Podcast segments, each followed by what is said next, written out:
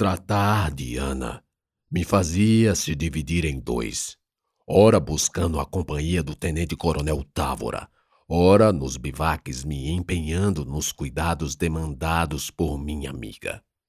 Era estranho para os outros. Ela era uma negra que era servida por um branco. No início eu tentava dissimular. Escolhia os horários com poucos olhares à espreita. Agia como um gatuno. Depois não ligava mais. Mas minha vontade de estar com os oficiais às vezes passava a ideia errada. Um dia, talvez percebendo ela mesma, tentou me exortar. Por que você faz isso? Às vezes reparo que tudo seja por modo que eu cuidei de você. Carece tanta preocupação, não. Vou ficar boa. Além do mais, se for para ser sem ser de coração e fazer se escondendo dos brancos. Pode deixar estar, que eu sei me virar sozinha, e isso não é nenhuma coisa nova.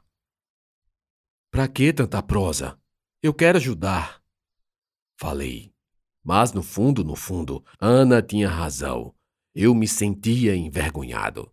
Queria me enturmar com a soldadesca, com um grupo, e o fato de andar encangado com ela parecia afastar os rapazes do fogão.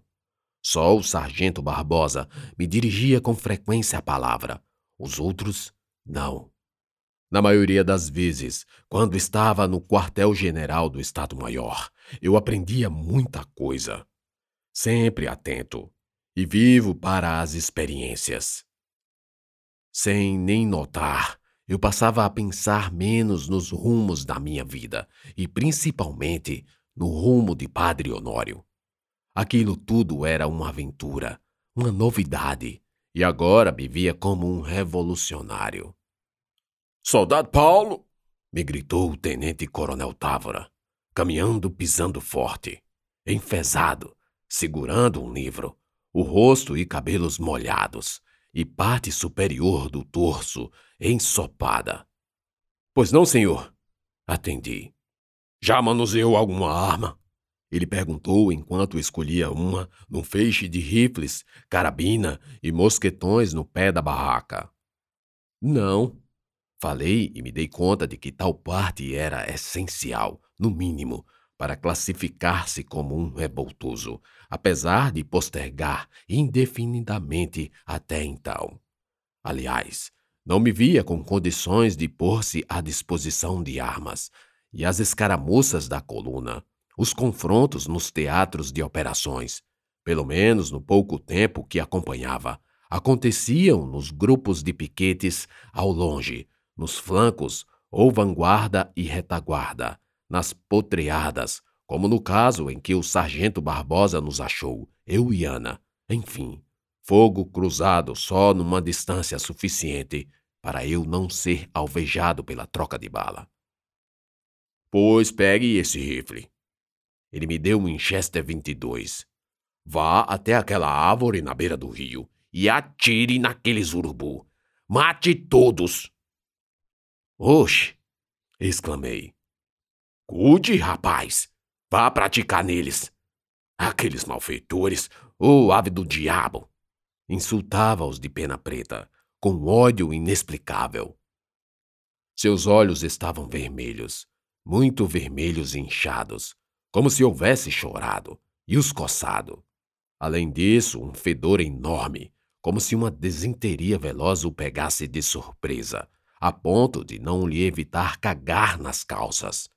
Mas essas não estavam molhadas, o que não fazia sentido obrar nas roupas e só lavar a blusa, o rosto e o cabelo. Rebole, soldado! Vou cuspir no chão, e vós mercê vai e volta antes do cuspo secar. Bora! Ordenou o brabo virado no siri. Considere-se feito. Então fui. Eu não tinha cartucheiras, e embora me viesse a ideia de colocar um chapéu de couro meia aba e cruzar as correias no meu peito, contentei-me só com o rifle e as munições na algibeira. Aliás, a imagem de Corisco me afastava do estilo do cangaceiro e do soldado da lei. Eu era um revolucionário e tinha que usar um lenço vermelho no pescoço. Pronto, está direito, pensei. No sertão, todo jovem aprende a manusear pelo menos um bacamarte e soca-tempero. Então, o básico eu sabia. Chegando na árvore, uma gameleira, senti o mesmo cheiro de bosta. Pense no fedor. Abri as ventas e cacei farejando a origem da podridão, até encontrar a desgraça. Vômito de urubu. Sim, senhor. Um urubu vomita uma substância gosmenta que só Deus para fazer o cristão aguentar. Fechei o enigma. O tenente coronel Távora tinha levado uma golfada de urubu na cara. Só podia. Dei uns cinco ou seis tiros e errei todos. Nenhum urubu morreu. Dias depois fui sabatinado. E aí? O que sucedeu? Perguntou-me Távora. Matei todos. Não sobrou um para contar a história. Nunca mais aquelas pragas vão andar por aí vomitando em gente de bem. Ele me olhou desconfiado. E eu me mantive sério. Eu não sabia tirar, mas mentir era comigo mesmo. Ali, naquele momento, comecei a receber lições de geografia, mediante indagações sobre onde estávamos. Escrevendo depois dos fatos, é fácil consultar os mapas para evitar erros. Mas, à época, a explicação foi mais rude. Ele me disse: Estamos desde o dia 5 de setembro atravessando o norte de Goiás. Disse ele montado no cavalo, a galope curto. Aliás, nunca vi tão chifrim montador. Péssimo. Errava os estribos. E era o tempo todo quase caindo. Nem eu, escanchado na garupa de um jegue, ficava tão fora de esquadro quanto o tenente-coronel Távora num cavalo. Ele continuou. Tivemos que voltar para Goiás, porque a região da Bahia é muito inóspita e as requisições não nos traziam mantimentos necessários. Requisições era o eufemismo, uma palavra bonita para dizer saque que a coluna fazia nas aldeias, vilas e cidades.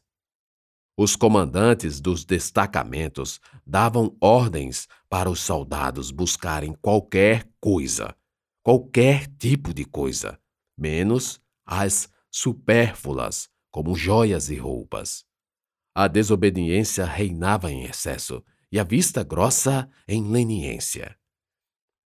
Depois do saque, passava-se um recibo de requisição. Talvez fosse esta a forma de proceder, a principal razão de quase todos fugirem ao nos avistarem. Fugiam e levavam consigo gado, víveres e outras coisas. Ninguém queria, e muitos nem podiam contribuir para a causa revolucionária, ainda que para receber depois. O que diabo eu vou fazer com esse papel? Minha família vai passar fome. Eram as frases mais ouvidas dos matutos que rogavam aos chefes da coluna, brandando com um recibo na mão, para cessarem a pilhagem. O governo devolverá mediante o resgate do recibo quando assumirmos o poder. Era a resposta padrão. E, obviamente, o sertanejo não entendia nada e continuava a implorar e regatear. Para esses pobres miseráveis, o coronel, o cangaceiro, e o revolucionário. Era tudo a mesma coisa, e farinha do mesmo saco. Ladrões que só se diversificavam pelas roupas que usavam e pela razão da pilhagem. Talvez tivessem razão, mas eu nem me atinha ao que para mim era o natural. E minha falta de empatia assistia ao sofrimento do povo, assim como minha curiosidade às paisagens da natureza. Estamos nos aproximando de Posse e depois Arraiais, e receio que teremos de atravessar um rio cheio devido às chuvas de setembro. Távora ainda me explicava o traçado.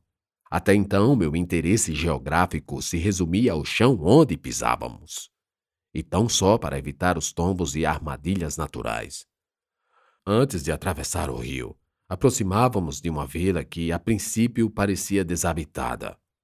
Ana não melhorava, e a mim me parecia grave, agoniando meu espírito. O assunto, a origem do problema, por outro lado, travava-me. Fazia-me pensar que não valesse a pena o esforço de entrar em detalhes, sem contar que ela escondia de mim. Eu podia reparar a vergonha de ambos, que queríamos o bem um ao outro, só transmutava o problema num suplício. Eu também, quando me aproximava para perguntar sobre sua saúde, sentia um forte odor que dela emanava. Mas eu não ligava para isso. Juro por aquele que você, quem quer que seja, reze ou ore, e não há razão para mentir seis décadas depois. Era tudo uma questão de ter vergonha da vergonha dela. Inexplicáveis formas de agir, que nos levam a irracionais escolhas. Caminhávamos lado a lado, por dentro da vila desértica, puxando nossos burros. Vi uma cajazeira verde no centro do que parecia ser uma praça. Na verdade, a árvore só servia ao abrigo do sol para os habitantes locais da rua principal, a única sumidos por sinal. Tinham ido embora. Daí quis inicialmente a sombra refrigerante, mas, chegando abaixo da planta enorme, vi de frente a minúscula capela fechada. E não só a casa de Deus estava fechada, mas todas as outras. Onde estamos? Ela perguntou. Perto de posse. Falei orgulhando-me de minhas informações privilegiadas, que eu tinha. Alguns soldados entravam em casebres. As portas, em sua maioria, sem trancas, não ofereciam resistência alguma. Eu também pensei em escolher um e entrar, procurar um local mais adequado para descansar. Vamos entrar ali, antes que ocupem todas.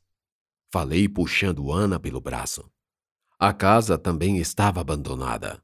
Era feita de taipa, sem tijolos, nem alvenaria, com teto de palha seca. No interior, muito escuro, não havia nada que nos aprovesse. De toda forma, o teto nos dava abrigo, e Ana ficaria deitada numa esteira, num dos dois cômodos do barraco. O abafo do lugar me fez procurar abrir as janelas, a princípio emperradas. Abri também a meia porta dos fundos. Na trempe, ainda havia lenha morna, o que sugeria pouco tempo de abandono. Fugiram, pensei. É, não está resolvendo, não é? O remédio do veterinário Suvina não serve. Desembuchei ao vê-la deitada com a mão no ventre. Também acho. Por que não me avisou? Ela não respondeu. Virou o rosto. Depois mostrou-me apenas os panos que colocara nas partes íntimas e que agora estavam amarelos e purulentos.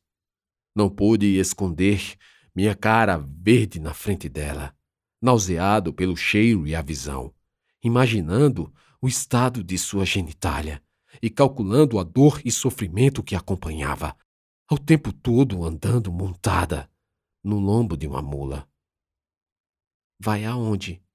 Ela perguntou, vendo-me sair da casa.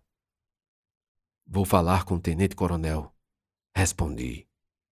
Pedir em seu favor. Não posso ver isso e esperar se curar sozinho. Eu ia saindo quando ela me chamou pelo nome Paulo. Parei para ouvir. Obrigada.